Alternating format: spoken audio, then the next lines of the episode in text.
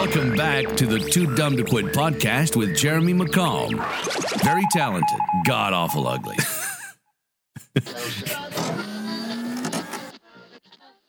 So my guest today, dear friend, amazing man. Uh, you you people are going to be blown away today by the story that you're going to hear from my friend Robin Majors. Robin, what's up, dude? Blown away. Hey, my brother. I'm doing great. You're home off the road, huh? Home off the road for little. So are you? Yeah, I am. You've had a little time, I did. which is awesome. So for those of you that don't know, um, when I, I first met Robin Majors in I was like 17 years old at a club that I own now. Uh, it used to be called Kelly's in State Line, and I think Robin came through there. Uh, he's a tour manager, which we're going to have him explain what that means to people outside of the industry. But um, he was a tour manager for John Berry. Uh, were you through Kelly's with? John Berry? I was wondering if it was John Berry came Berry with or it wasn't Troy. Highway 101. It had to be John Berry Or Montgomery Gentry? No, I think it was the first time. I'm, I'm pretty sure Was John Berry? was John Berry, but we did play it with Blackhawk also. Yeah. I remember. Yes. because I, I think uh, that was the first time I'd played it in the winter, and we had the back closed. it's winter there right now. yeah, It's 98 degrees in Nashville, and it is three feet of snow on the top of Montana passes. It's crazy, man. Yeah, so, So- we played that uh, little club Kelly's, and Yeah. God Kelly was a great guy too. Yes, I'm so glad you own that place now. Yeah. I'm glad it's the tradition's carrying on. it's amazing, and it's just turned into kind of what it was in the old days. Um, it's packed every weekend. The acts that are coming through are all really good quality, and um, and the crowds are eating it up. You know, it's You've had it what about five years now? Five years this month, yeah. Oh, Five year right. anniversary this Right month. on, man. It's crazy. it's crazy. So when I first got my gig as a tour manager with Larry the Cable Guy, I didn't even know what that meant. I was like 23 years old, Yeah. and I had had Robin's number through the radio or whatever with Maybe Eddie and Troy Wix. and Wix, yeah. And uh, met up with you, and there were two guys that I would call incessantly with questions. Uh, you and Poodie Locke from I'm honored to be in that. yeah, because Poodie and I go back to 1977, probably. Wow. Yeah. And Pootie was with Willie Nelson for 30, 40 years. Yeah, Yeah. until he passed. Yeah. So take us through. You grew up in the Carolinas. I got me to tell the story first. Okay. take me through this. How this all starts. How Robin I'm Majors start with Jeremy McComb first. This is a funny ass story, in my opinion. Uh, so you were working um, with Larry, the cable guy. Right. I met you guys in a Florida show one time. Y'all came in at a, I believe, around. Uh, I think it was around Orlando. You and Larry showed Yeah. up, and Larry really didn't have he didn't have anything going on that much yet. No, it hadn't happened yet. That that the for, the thing that they did with Fox the, blue TV collar. show, yeah, Yeah. that that hadn't happened yet. Right. And so here's Jeremy, a tour manager with a comedian. And we had as our Jim Beam rep, who used to be our record label rep, Wix Wickman. Right. And Wix was trying his best to be a comedian, Yeah. Okay. right? Yes. So Yeah. after the tour that year, you come, Wix called and said, Hey, I'm going to do this USO thing with me and Jeremy. yeah. I'm thinking y'all are going over and tour. doing some comedy stuff. okay, so I started my career with Marshall Tucker Band, and uh, my first road manager gig was with um, Highway 101. And the two booking agents that were at Monterey Artists at the time, the agency that books acts, uh, was Bobby Cudd and Steve Dahl. Right. They took me under their wing and taught me how to do things. Well, Bobby Cudd was from Spartanburg, South Carolina. Correct. And he had been telling me, I've got this kid you've got to see. And this was like three years ago. Paul Riddle, the drummer for Marshall Tucker, is doing the production, is, is his producer. You got to hear this kid. So this was like goes like three years. I mean, this happened. Then the, we met you guys, and then you and Wicks do this tour. Yeah. And then Bobby calls me out of the blue. This is like three years later, and said, "Hey, Paul's in town, and that kid's playing tonight." Uh, and so I said, "Great, man, I'll be there." Yeah. Walk in. There's Paul Riddle. There's a band set up. Here's Jeremy McComb is the artist. I'm thinking he's a comedian. I had no idea you played music. I, That was so funny. That's one of my favorites. Because that But- night I remember, like, you walked in and you were like, Jeremy, what are you doing here? And I go, I'm playing. Yeah. Tonight? Yeah. I didn't know you did music. I thought you were a fucking comedian. It's great. that that's just one of my favorite stories, and then blew me away. And and no, unbeknownst to everybody out there listening right now, we just called Paul Riddle, Yeah. and talked to him for a couple of minutes. Yes. The Marshall Tucker Band, I started with them in 1977 as uh, a third man on an audio crew.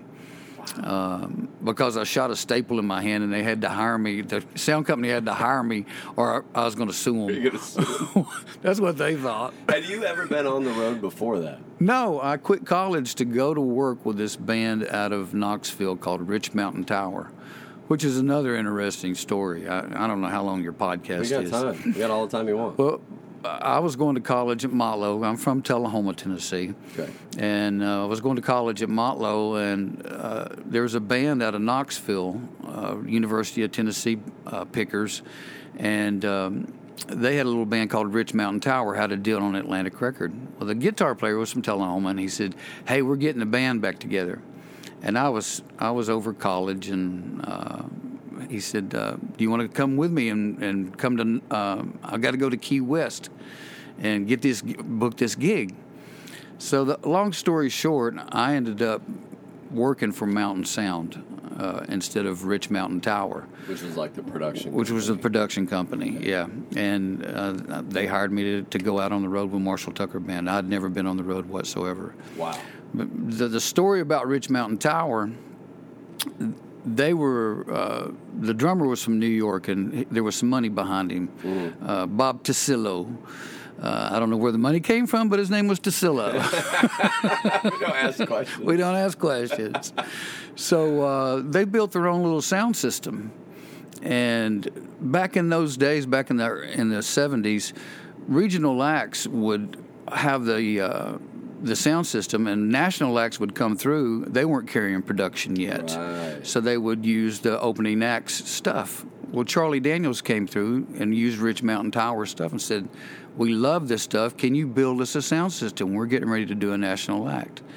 And they said, well, it'd be about $50,000. And they said, okay. Charlie said, sure, let's build it. Yeah. Um, actually, it was Joe Sullivan, the manager at the time. Yeah. So they built that, and then Marshall Tucker did a show with Marsh, or with Charlie, saw his stuff, and said, "Man, we love this stuff. Can you build us a sound system? We won't double the size."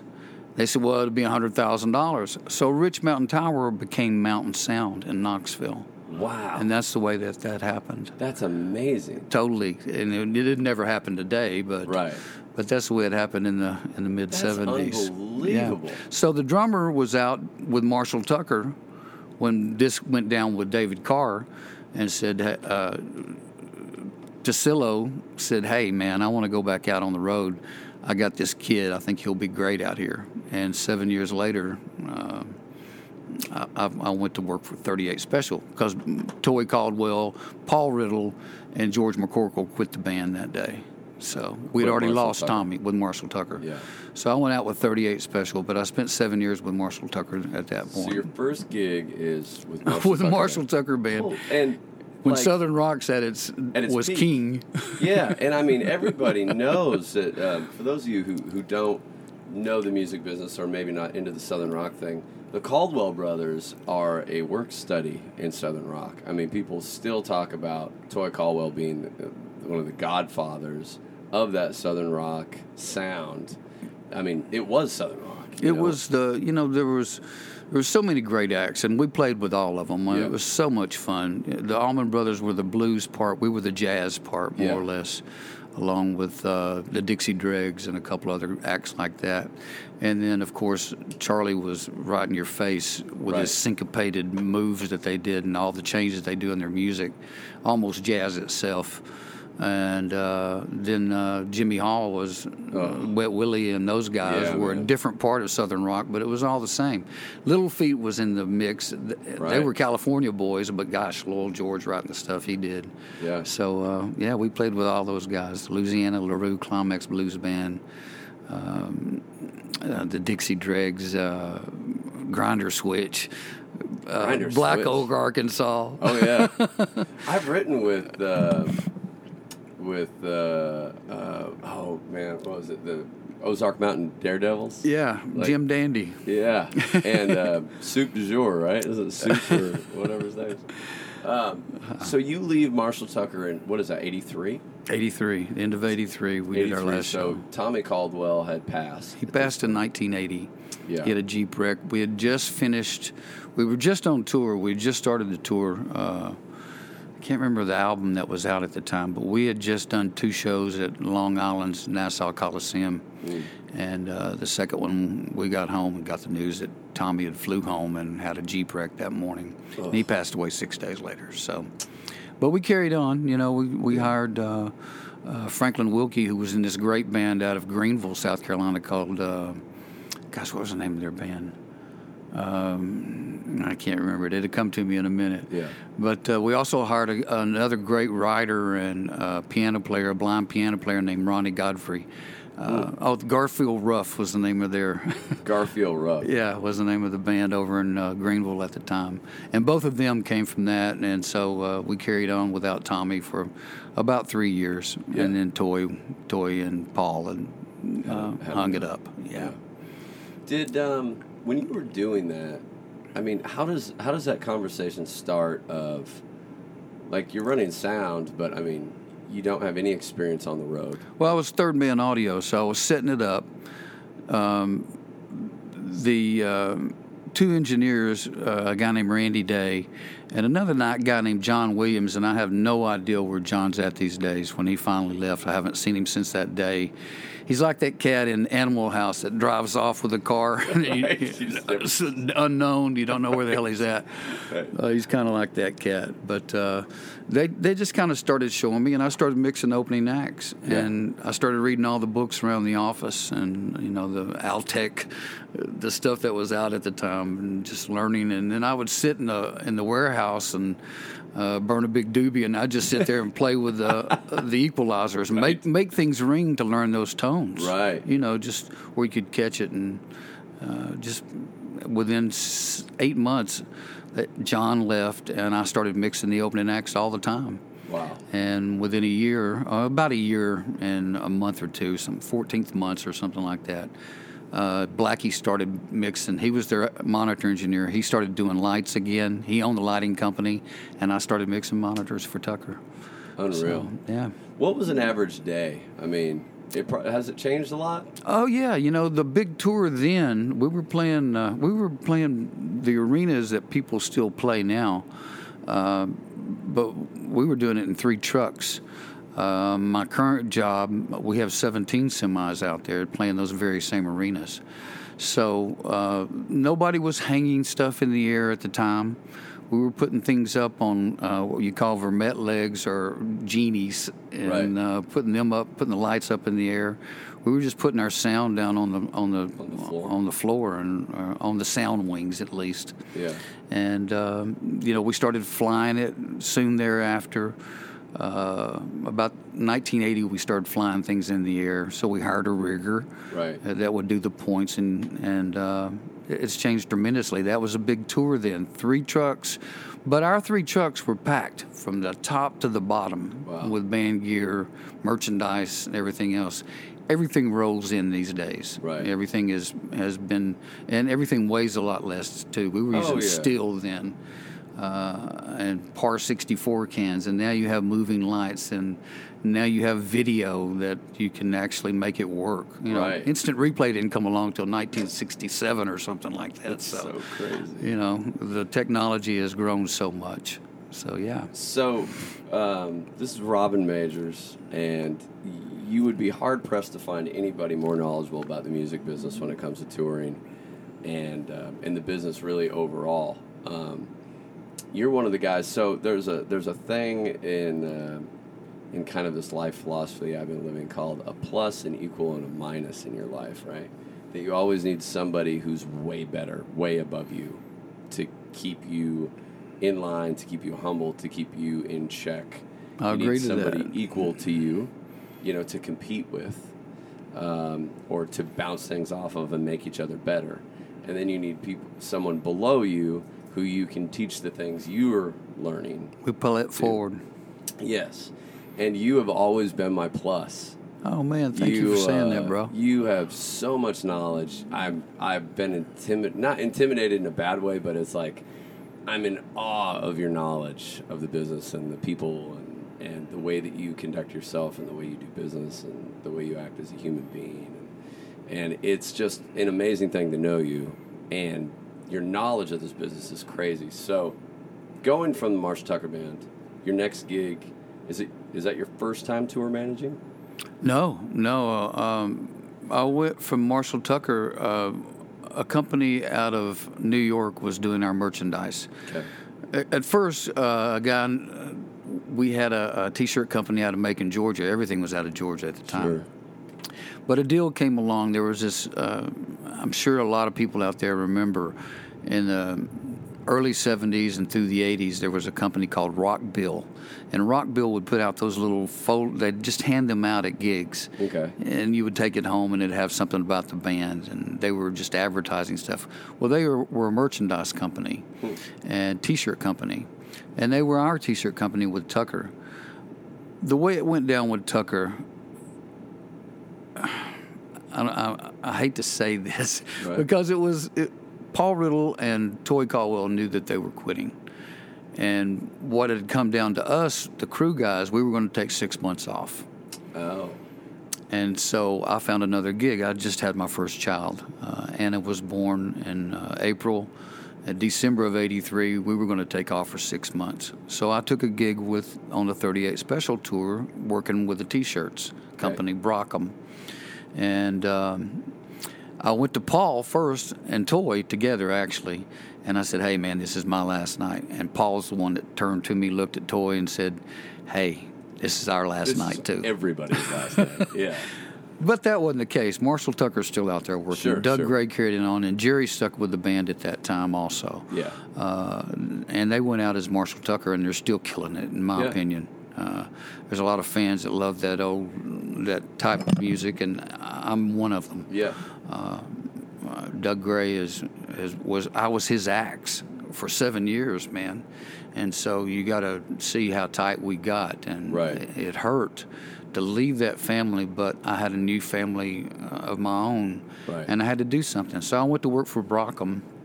I did the 38 special tour. Uh, I learned a lot. What I what I really learned from that though was finances and dealing with people in the building. I was having to advance shows with uh, how many booths and tables and uh, the percentages and having to do settlements at the end of the night with them. So that carried over when I became a tour manager. I had some financial experience. Yeah. So that you know was a stepping stone to becoming a tour manager. If you look back at it and with that retrospect, Right. in my opinion, uh, I did the 38. I did that for about five years. Uh, I did 38 special. I did the Jackson Victory tour.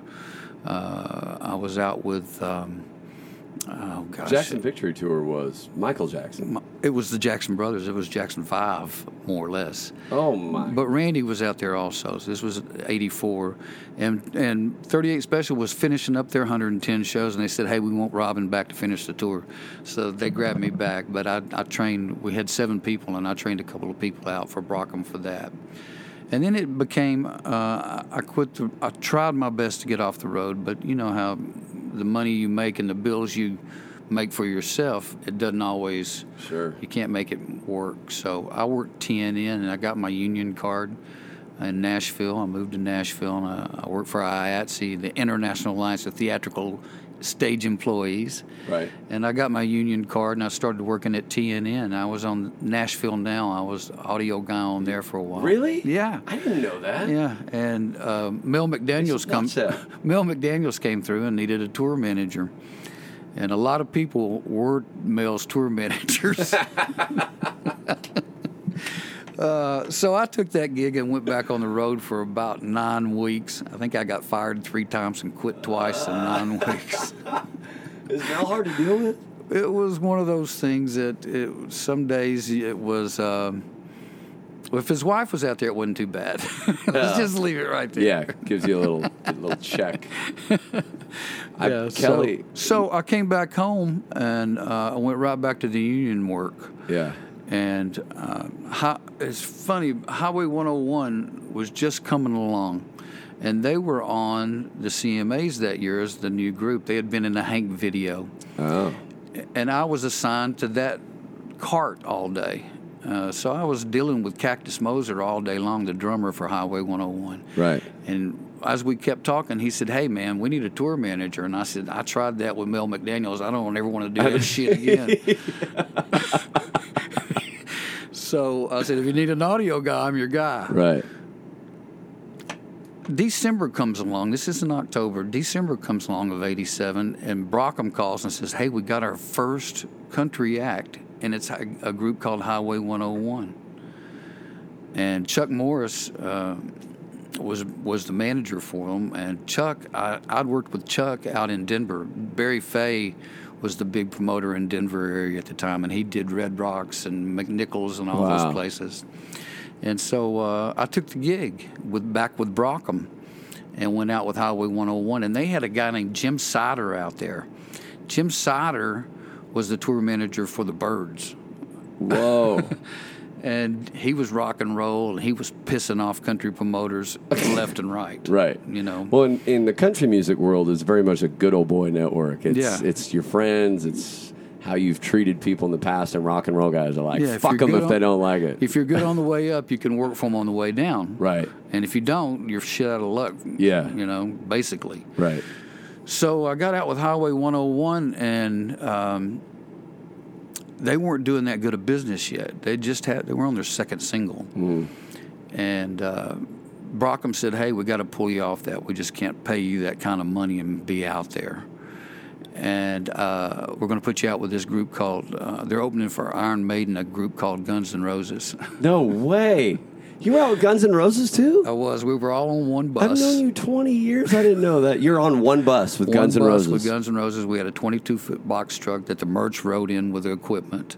we were opening for Iron Holy Maiden. Shit. This was 87. Uh, and this, this was the first of 88.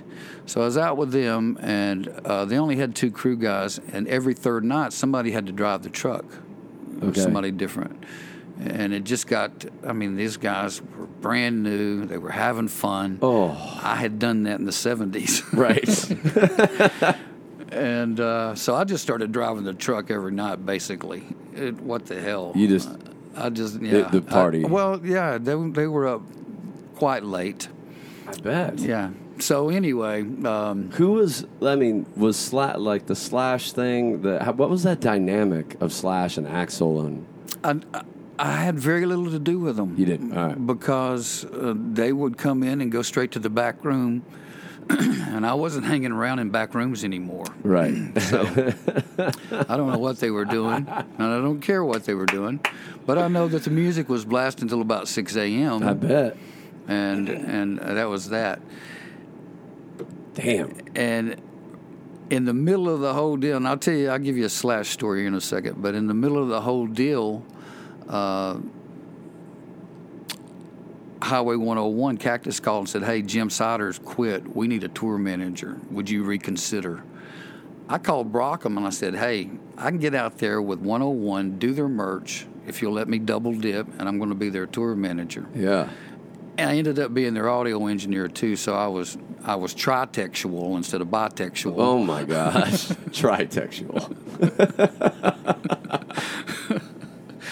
So uh, I, I went to I went to Slash because he was a Les Paul slinging, guitar playing motherfucker, man. Yeah. I went to Slash and he had his glasses on. I said, Man, this is my last night. I want to tell you, I've really enjoyed your picking. You remind me of Toy Caldwell Yeah. playing that Les Paul. And he uh, put his glasses up above his eyes and he said, Who the fuck are you? Swear to God. I'd been on his bus for nine weeks. so I think I made the right decision. I I don't, think so. Yeah. Who the fuck are you? I can't imagine the amount of shit going on early on in that Guns N' Roses. Oh, well, you know what was fascinating? Iron Maiden was doing great business. And you look at uh, the numbers and merchandise, you look at per head. If they were doing 10,000 people a head, you did $40,000 of merch, you're doing four bucks a head. Yeah. I got out there, Guns N' Roses was doing 50 cents a head. Uh, Iron Maiden was doing four bucks a head. Wow. We started doing a buck a head, and Appetite for Destruction just took off. Pretty soon we were doing two bucks a head. And I watched the same thing, that same uh, dynamic happening with uh, when I was out with 38 Special. Huey Lewis was the opening act, and One a New Drug had just hit. And they were doing 50 cents a head. Yeah. And pretty soon they were doing a buck a head. We were doing three bucks a head. They were doing two bucks a head. Pretty soon we were even doing 250 each, you know. Right. That, that kind of, there's only so much money they're going to spend every night. Sure. So uh, yeah, it was that same little dynamic. Guns N' Roses took off with the merch. Fucking unreal. Yeah. And the fact that that whole thing happened based on like one video spin on MTV at four in the morning. Yeah. They played fucking um, what was the big hit? Uh, shit. Sing it to me. Where do, no right? Where do? Uh, oh, welcome to the jungle. yeah, now? that's right. Where do we go?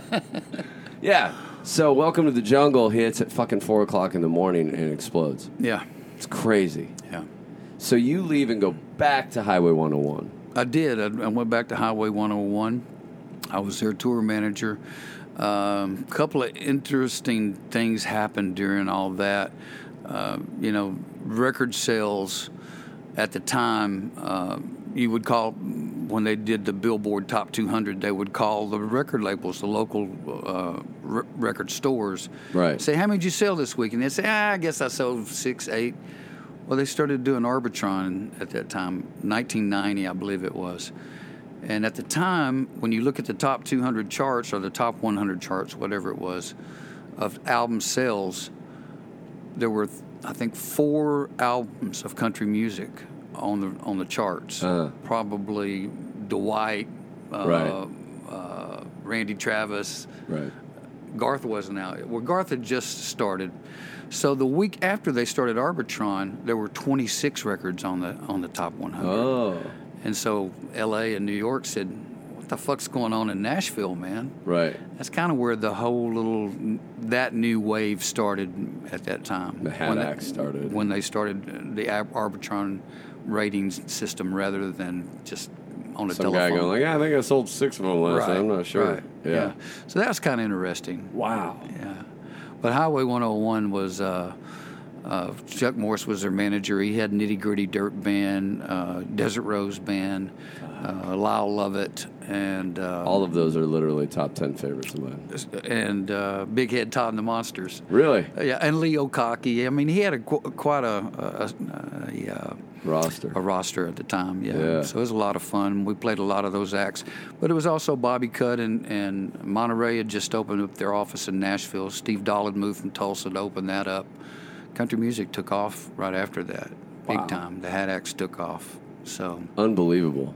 So when the big um, when the big swell of like Nashville started taking over, who were you with at that point? Where you would uh, so I you left. went like I, I went mean from Highway 101. Uh, David Corlew, that manages Charlie Daniels, Mm. called me, and he had a new act uh, that Jimmy Bowen was uh, was working with, called uh, John Berry, and that's who you and I fir- yes. first met. Yeah. John should have been a, the next Julio Iglesias, in my He's opinion. He such a good singer. Such still a great singer. Yeah. he's got a Christmas show that people need to see. I talked to him just recently, and he told me that they're booked up for the whole winter for this Christmas show. Wow.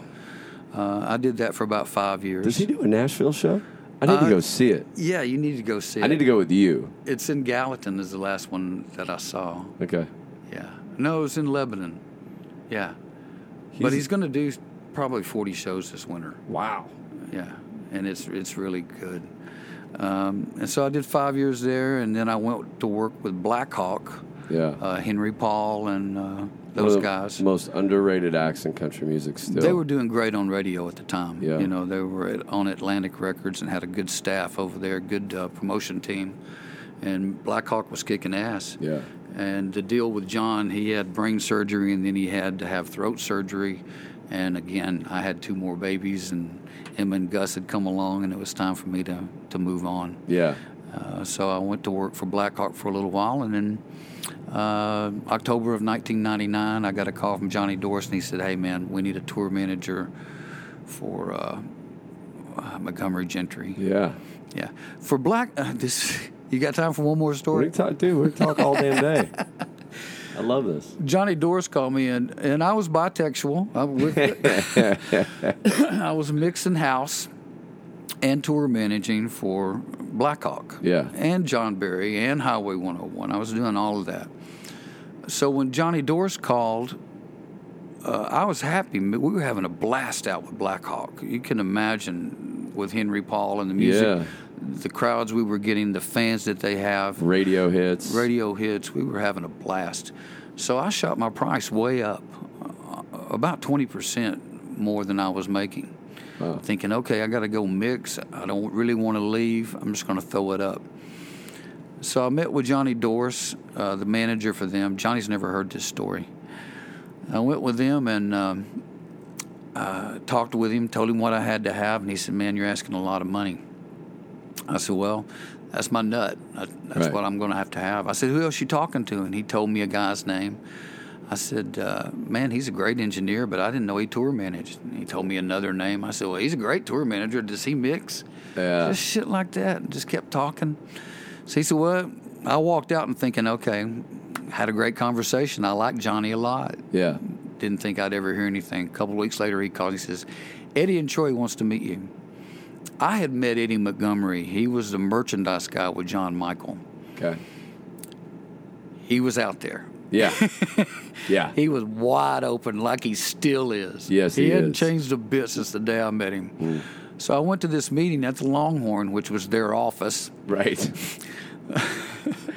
This is like a pizza place or some Yeah. shit now. Yeah. So uh, Eddie starts asking me all these very pertinent questions. Troy's sitting over there with just rolling his head, rolling his eyes, wringing his hands. First thing Troy Gentry ever said to me was, "You're asking too goddamn much money." I looked at him. I said, "Well, man, that's my nut. I gotta have it." right. Walked out of there. Didn't think anything about it. Thought, okay, I'm happy. Yeah. Uh, Johnny Doris calls says, "Hey man, I see on your schedule you're off next weekend. The boys want you to ride down to Florida with them. They got two shows." I said, "Okay, I'll get on the bus." Yeah. Get on the bus, ride down there. Uneventful. Troy Gentry's not talking to me. we get down to Florida. It's raining like hell. They cancel the show. They uh-huh. start drinking. This is ten o'clock in the morning. Jim Beam comes out. Jim Beam comes out. They didn't have a Jim Beam deal either. yeah. Just to let everybody know, they took that Jim Beam deal. They weren't going to take any other deal because they were Jim Beam, They were Jim Beam Kentucky drinkers. whiskey drinkers. Yep. And they were Kentucky boys, and they were, that was going to be. Yep. That's all they did. So um, uh, Troy says, "Here, have a shot of Jim Beam." I says, "No, man, I'll have a beer." He says, "Have a shot of whiskey. We drink whiskey on this bus." I said, "Dude." I quit drinking whiskey a long time ago when I quit a lot of other shit that they're doing on Guns N' Roses bus. Right. I said, no, I'll have a beer. He turns to Johnny Dorsey and He says, we hired the wrong son of a bitch for this gig. I said, first, you ain't hired me yet. And second, I count you money every night. He looked at me real sly and he said, have a beer. so we do the whole weekend. They had the next show. We do the show.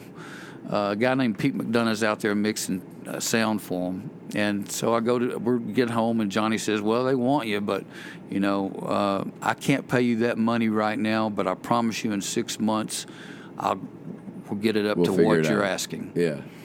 I believed him uh, to be an honest man, and he was an honest man. To the to the to the day, six months later, I got that raise. Nice. So uh, I asked the question. I said, "Well, what about Pete?" And he says, "You don't like his mix?" I said, "No, I think he does fine." And it hit me. They're not hiring me to mix. They're just I'd give them a price to both be the audio engineer. Oh. And it hit my head, and I said, "No, man, he does a great job." Yeah, he's a wonderful I guy. I kept my mouth shut and kept that money, brother. There you go.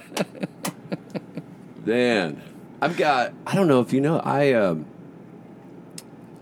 So when when I first started uh, hanging around uh, Eddie and Troy with you and with Wix, and um, it was funny because I mean, me and Wix talked about it all the time. Like, we should just switch buses. I don't know what the fuck we're doing. Like, you're a comedian. I'm a songwriter. You know, trying to be a songwriter, and uh, and um, then once I, I finally got the chance to go out and do some shows, you know, Troy had those light up mic stands. Yeah. Remember those? Yeah.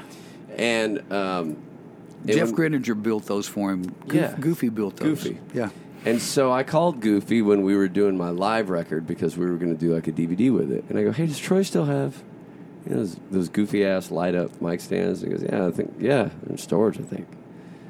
And I go, could I borrow one for uh, this DVD thing we're going to do? And he's like, yeah, I'll call Troy and make sure it's cool, but uh, whatever. So he called Troy. I went and picked it up, and then the accident. So I still, I've got Troy's mic stand Ah. under the bus. I still, t- I, it's on stage every night. Oh man. And I asked cool. Eddie. I, I played with Eddie uh, a couple months back. Uh, it was six months ago, maybe. And I was like, "Man, I have this mic stand, and I don't know what to do with it. To give it back to I Goofy, think it's in good hands. give it to you." And, no, and he was like, "Man, keep it on the road, man." That's perfect. Good So- answer, Eddie Montgomery. Yeah. So I was pretty honored for that, and and that Eddie and Troy thing. You start there, start for a weekend, turns in. Yeah, the Hillbilly gig. Shoes. They were on their second single. Uh, I forget what the second. Hillbilly Shoes had just hit great. Yeah. Uh, Lonely and Gone, I think, was the second Yep. single. It was, They'll burn that house down. Yeah. Yeah. Uh, yeah, man, and we were all on one bus, and uh, we built a hell of a team there. You know, It was amazing. I hired um, I hired Goofy. I hired Goofy from um, uh, Brooks and Dunn. Uh, Baja gave me Goofy. Really? Yeah, he let me take Goofy. I hired him as a monitor engineer. I remember. Remember Goo- that. Goofy can't mix. I re- Goofy knows everything technical about what you should do to mix. yeah. but something and, we were on one bus i really didn't need a production manager yet Right. but he fixed uh, we had all the band from kentucky eddie and troy brought along their Their band guys. their guys from Yeah. kentucky uh, Bo and and uh, Frank are still there. Yep. Andy Andy Bowers was the bass player. Right. Uh, somebody else. Oh, Tony Hammonds was playing drums. Yeah. They were Kentucky Randy boys. Randy that? Sorrells Randy was, was in there. Yeah. Steel guitar. Yeah, and Jimma wasn't there. They had another acoustic player. Wichita. Yeah, Wichita. But um, They had a fiddle player for a minute too. yeah, that's right. I forgot about that. But um, uh, Jimma was with Montgomery. Was had auditioned, and they wanted him to go on the road the next weekend. Yeah. He said, "I got to give a two week notice," which I really respect. Yeah. And he held to his guns. He's he he turned that. They didn't hire him because he said, "I got to give a two week notice." So when Wichita left, he was the first Jimmy got call. the call. Jimmy got the call. And Jim Amoniak, for who uh, Robin's talking about, is um, he's he's an incredible guitar player. I mean, a virtuoso, and also three fingers Yeah. on his uh, on his playing hand. He's missing his index finger. Yeah, He was born that way. It, he didn't lose it in an he's got like a super finger. yeah. and then two little tiny things, and and the way his hand is You'd set have to up. talk to his wife about that. I don't have no idea. I asked him one time. I go, uh, I go, does it? What, what? How do you do that, all that without a pinky? You know, or whatever, eh, whatever the finger. So, and he goes, man, a pinky just get in my way. so then you have so the Montgomery Gentry thing, and you're there what a decade? Seven years. Seven years. yeah. And as that goes, and and I've been I did of seven years with with Highway 101. I did seven years with Montgomery Gentry. Yeah. I did seven years with Marshall Tucker. I guess I've had this. Uh, uh, what do you call that? It's like Lucky Sevens, man. Lucky Seven or indentured servitude. I'm not sure. Indentured servant. I'm not sure what do you call it. like executive nanny, right?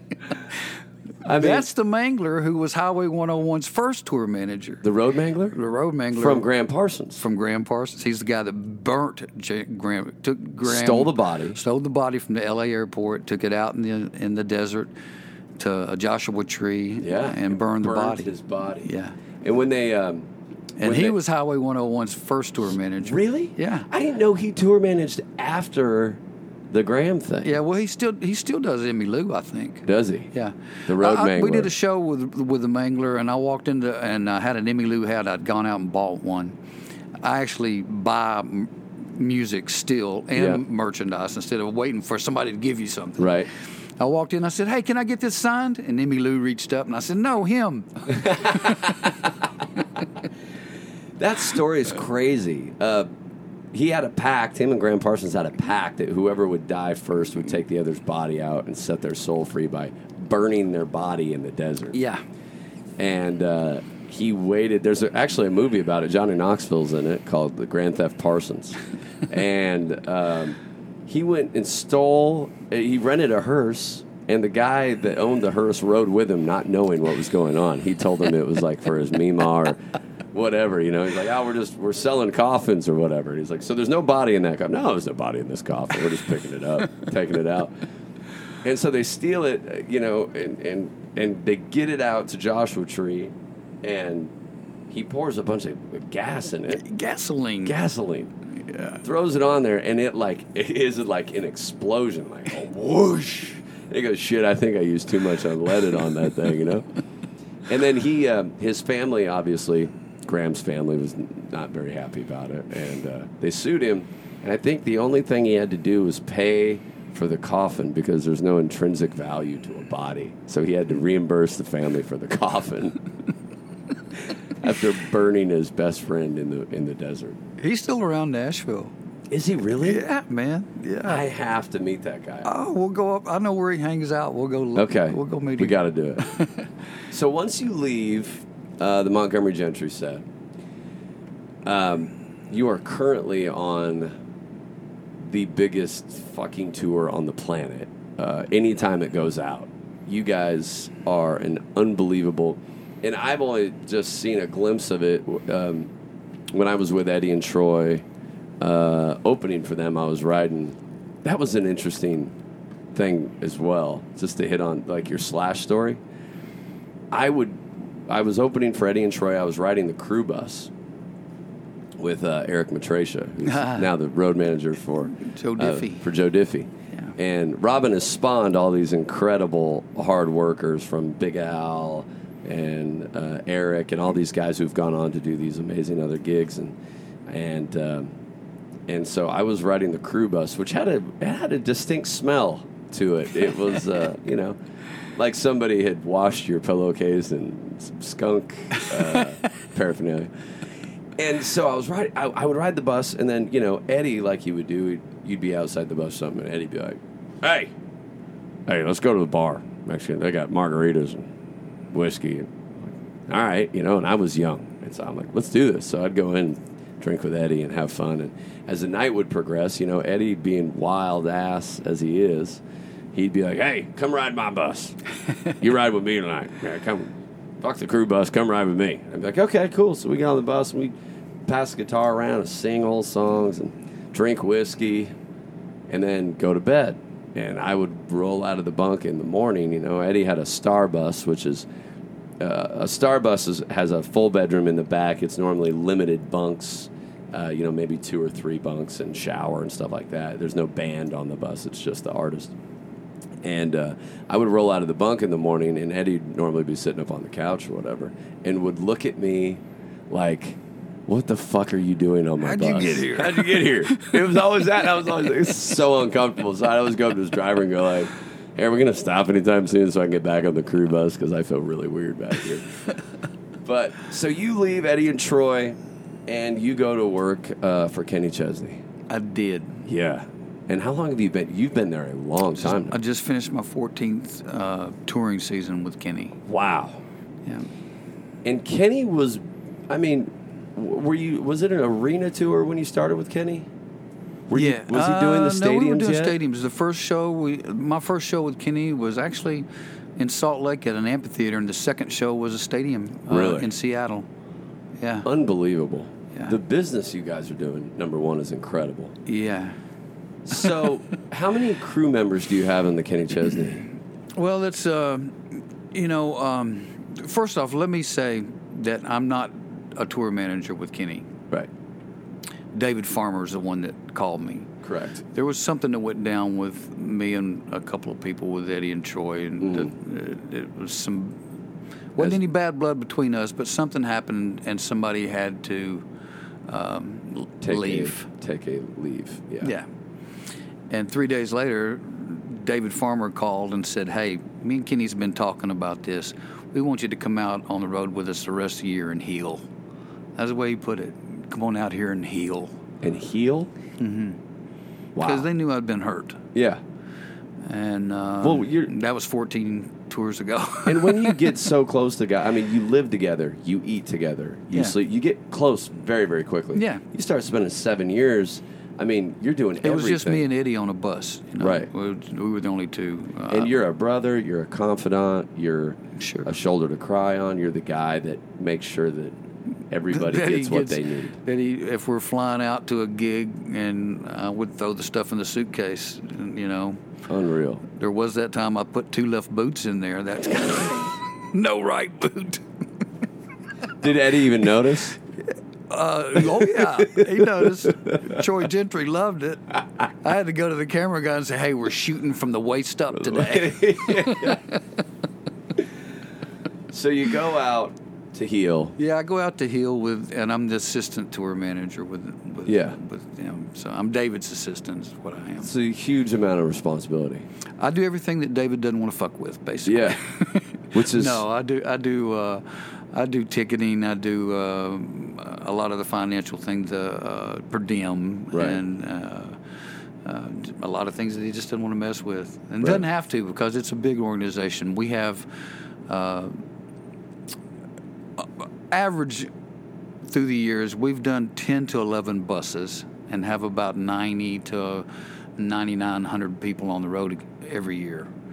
Uh, we have 17 semis. So automatically you've got 28 drivers, 11 buses, 17 semis. so that's part of the 90 Unbelievable. automatically. yeah. But then there's vendors. We use uh, a lighting company. We don't we don't own our own lights. We don't own our own sound. We own our stage and our band gear. Right. So everybody else is the vendors. Yeah. Um, we use Morris uh, lights and sound. Uh, we use a company for video also, and we have a trucking company, and we have a bus company. Sure. Hemphill Brothers upstaging for the trucks. Uh, so about 90 people, but from what I understand, there's the band, there's the crew, there's the production team, Yeah. and then there's a few other employees that Kenny still keeps on salary and or at least retainers. Right. For um, it's got to be over 30 people that Wow. he keeps around all the time. And Kenny and David Farmer grew up together. They did, I Yeah. think, since third grade or something like Right. that. Best friends. David went into banking. They were they were college roommates as well. Really? Yeah, they went off to college together, East Tennessee. And uh, the the story I get is when uh, Kenny started making money instead of owing money to everybody. Right. Because David was in banking, he said, "I want you to, to come out here and take care of me." So Wow. that's kind of the way I understand it. I don't know if that's true or not, Yeah. but that's that's the understanding I have. And David's been on the road, I believe, 21, 22 years now with Kenny. Unreal. Yeah. But you know, my my thing with Kenny, Kenny opened for Blackhawk, and Hmm. I knew he was a Knoxville boy, and I was born in Knoxville. I automatically had an affinity for that. Yeah. I had, re- I read, I, I keep up with what's happening. Yeah. Uh, so I knew he was from Knoxville. Plus, the other deal was his first record deal was on Capricorn Records Yeah. and that was Marshall Tucker Band's making making Georgia, Right. Allman Brothers and Wet Willie and uh, all the Southern Rock came out of Macon, Georgia.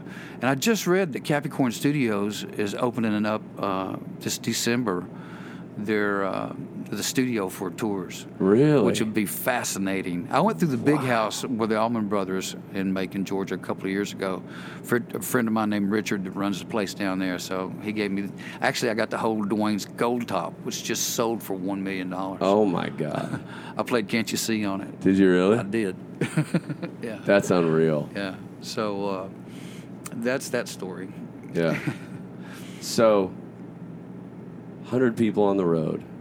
Yeah, something like that. And what what's your average day look like? Because when I was opening for Eddie and Troy, and we we played the Seattle Qwest Stadium Yeah. with you guys. Yeah. Um, And oh, I that's was right. I was just there. I wasn't part of the show, but Eddie and Troy were opening, and or one of the openers. Miranda, Eddie and Troy. There was a bunch of them, and um, the scale of what you guys do out there. Well, there's the insane. stadiums. The stadiums is a different animal. That on we take 17 semis and all these people into arenas and amphitheaters, Right. And we load in at eight o'clock in the morning, Yeah, just like any regular everybody does. right. 8 a.m. load in. Um, we use local stagehands Right. for the, all that, and we usually get our stuff packed up within three hours Unreal. at the end of the night. So the up is how long? Like six hours? Uh, Five hours? No, three or four. Three or four? Wow. Yeah, I mean we're the ready, out's we're always a ready little to do a sound yeah. check by two two p.m. in the afternoon. Uh, with them. So six hours, but we take you have to give union breaks. You have to do breakfast. We have to do lunch. Right. Um, they're ready by noon every day. Yeah, sure. but um, and then the stadiums is a different animal. Um, that's about a seven day full week to do a stadium. We're not paying overtime usually, especially if you load in on a Sunday. You've got time and a half automatically. Right. So uh, you do a load in Sunday, you work an eight hour, 10 hour day, whatever it is, before you hit overtime. You come back in, you do the Terraplas over the field, you come back in on Monday, you build the steel. And then we come in the day before the show. Doors are at 4 o'clock. We bring the three acts in on Saturday morning on the on show day on the stadium. Uh, but we load in on Fridays, get everything up, whammy jammy, and turn up the lights and the music and party in a dang stadium on Friday nights. Oh my gosh! Which you guys just announced a huge stadium tour. We're going to do 19 next year. We've done, I believe it's 146 stadium shows so far. That's unbelievable. Unbelievable. yeah. Including selling out Boston twice.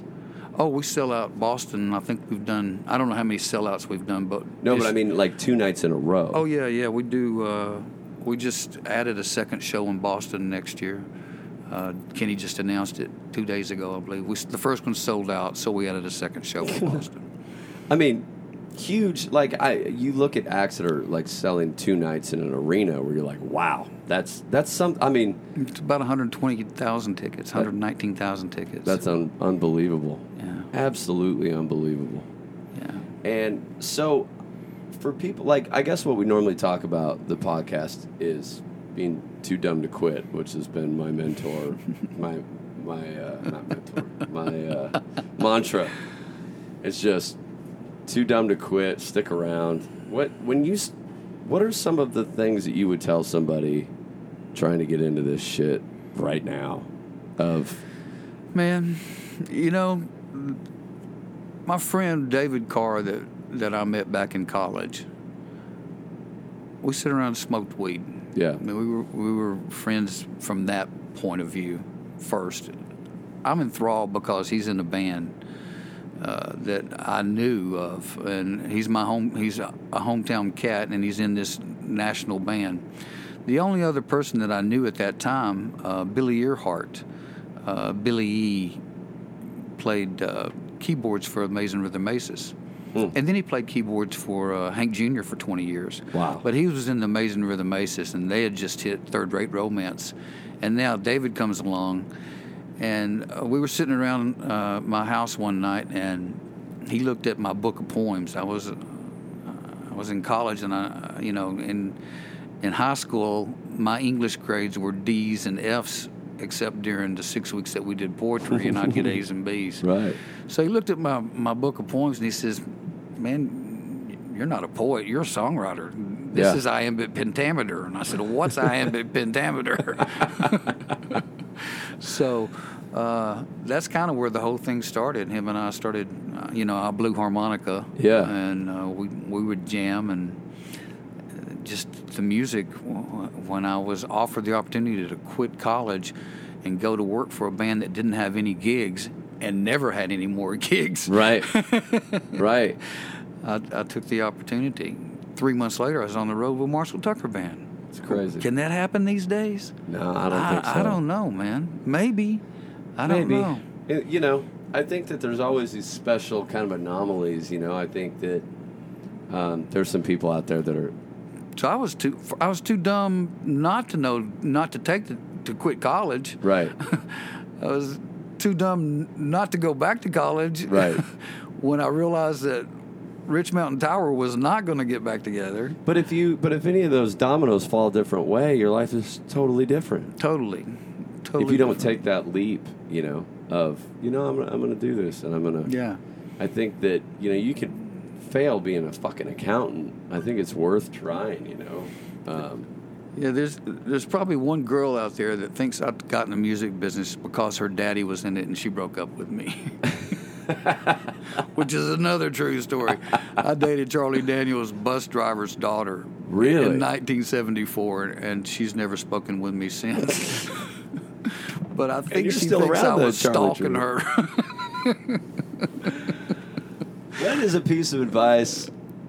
I mean, you take something away from everybody you work with, everybody you fall in love with on the road when it comes to artists and, and brothers of the highway. And what what are some of the the the things that people told you along the way? You know, I know you know you kind of had like these hillbilly Huck Finns out there of like Tommy Caldwell. You know, you've told me some of the knowledge. Not just not just those guys. It was Moon Mullins and it was uh, Ben Burnett and it was Steve Shropshire. Yeah. And it was uh, What would they tell you? Ronnie Ware. What were the things? Ryan's dad. Right. Yeah. Rhino. Uh, That was Stump, Moon, Puff, Mojo. We all had nicknames because we had to have Right. aliases during those times. Uh, but those guys are the ones that took me under their wing. Yeah. And Tommy Caldwell, and Doug Gray, and Yeah. and, and Toy Caldwell, and Paul Riddle. Paul Riddle used to tell me that when I first started mixing, he said, "Man, this sounds like a, my living room." He called his mix his living room. Yeah. Well, how does that help a, a young kid's ego? It just pushed me to be better and do better for them every night. exactly. Uh, and you know, we called Paul earlier today before we started this this talk, and uh, two weeks ago, Moon Mullins still lives in Spartanburg, South Carolina. They all still live in Spartanburg, and uh, every it used to be every five years we would have a Marshall Tucker Band road crew reunion right. and we just had one two weeks ago.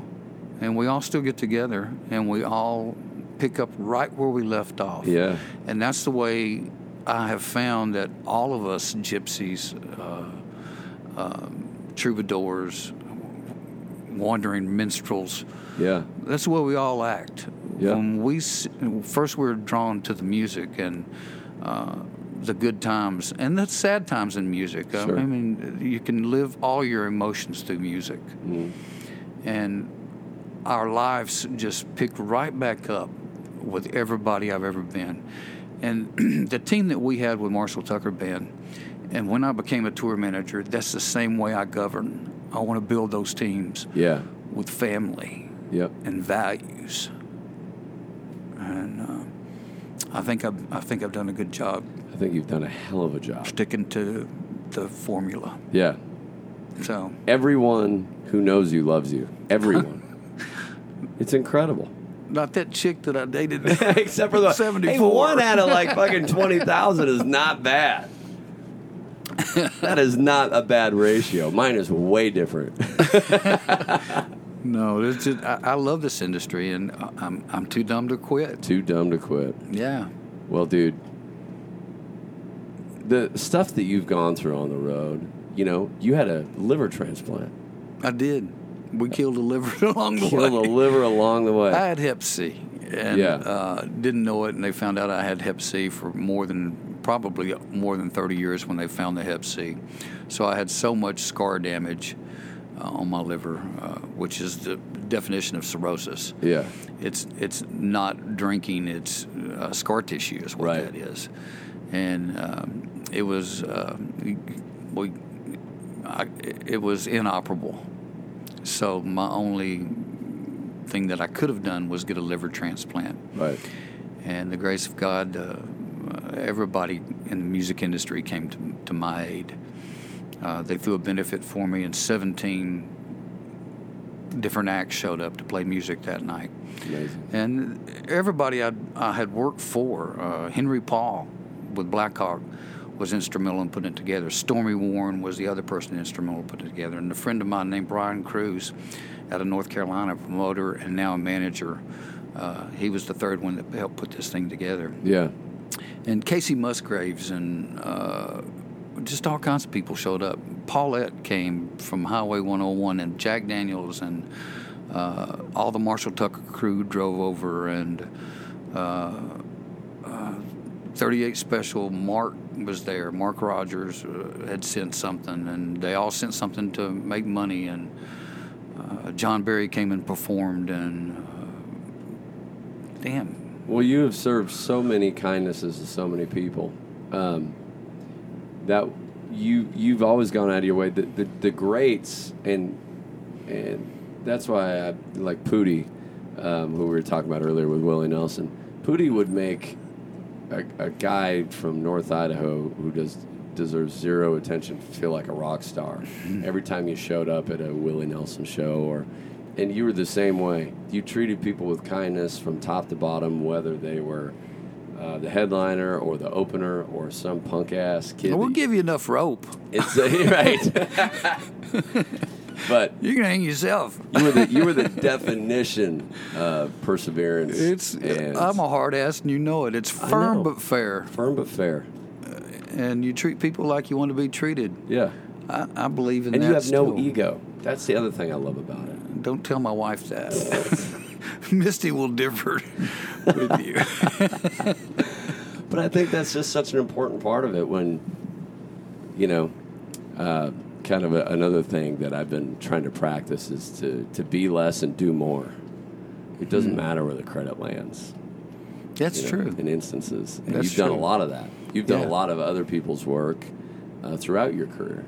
And uh, And that's what we've got with Kenny right now. We've got a team. yes. I, I, I'm kind of the low man on the totem pole. At, at 14 summers with him, Wow. uh, you know, Ed Mc, Ed Wannebo, the production manager, has been with Kenny 20 years now, 19 years or something like that. Mm. Jill, the production assistant, has been there 16 or 17. Farmer's been there 21. The band's all been there. Yeah, they're all pretty much all the same band guys. Well, we've got a new bass player and uh, a couple of new guitar players since I've been there. But gosh, we got Kenny Greenberg playing, and John uh, Connolly is out with us now. We've got this new female bass player. I think this is her fourth or fifth year, Harmony McCarty. Killer bass player. Really? Yeah. So uh, I can't wait to see one of the shows. Oh man, we're going to do a bunch of them next year. I'm I think we're doing about forty something shows next year, something like that. If you need somebody to play in the parking lot, I'm your guy. Louis Messina, did you hear that? well, man, thank you for the time. Oh, I brother. would rather sit I'm here and talk for nine hours because your journey is amazing. We've lost a lot of people already. you know that. No, hell no. Whoever hung the whole time, thanks. Robin Majors, friends and neighbors. I love you, brother. I love you too, man. Go see Jeremy McComb live. Ah. I haven't seen him for a while, and I can't wait to see you soon. Thank you, man. Love I you. Love you, dude.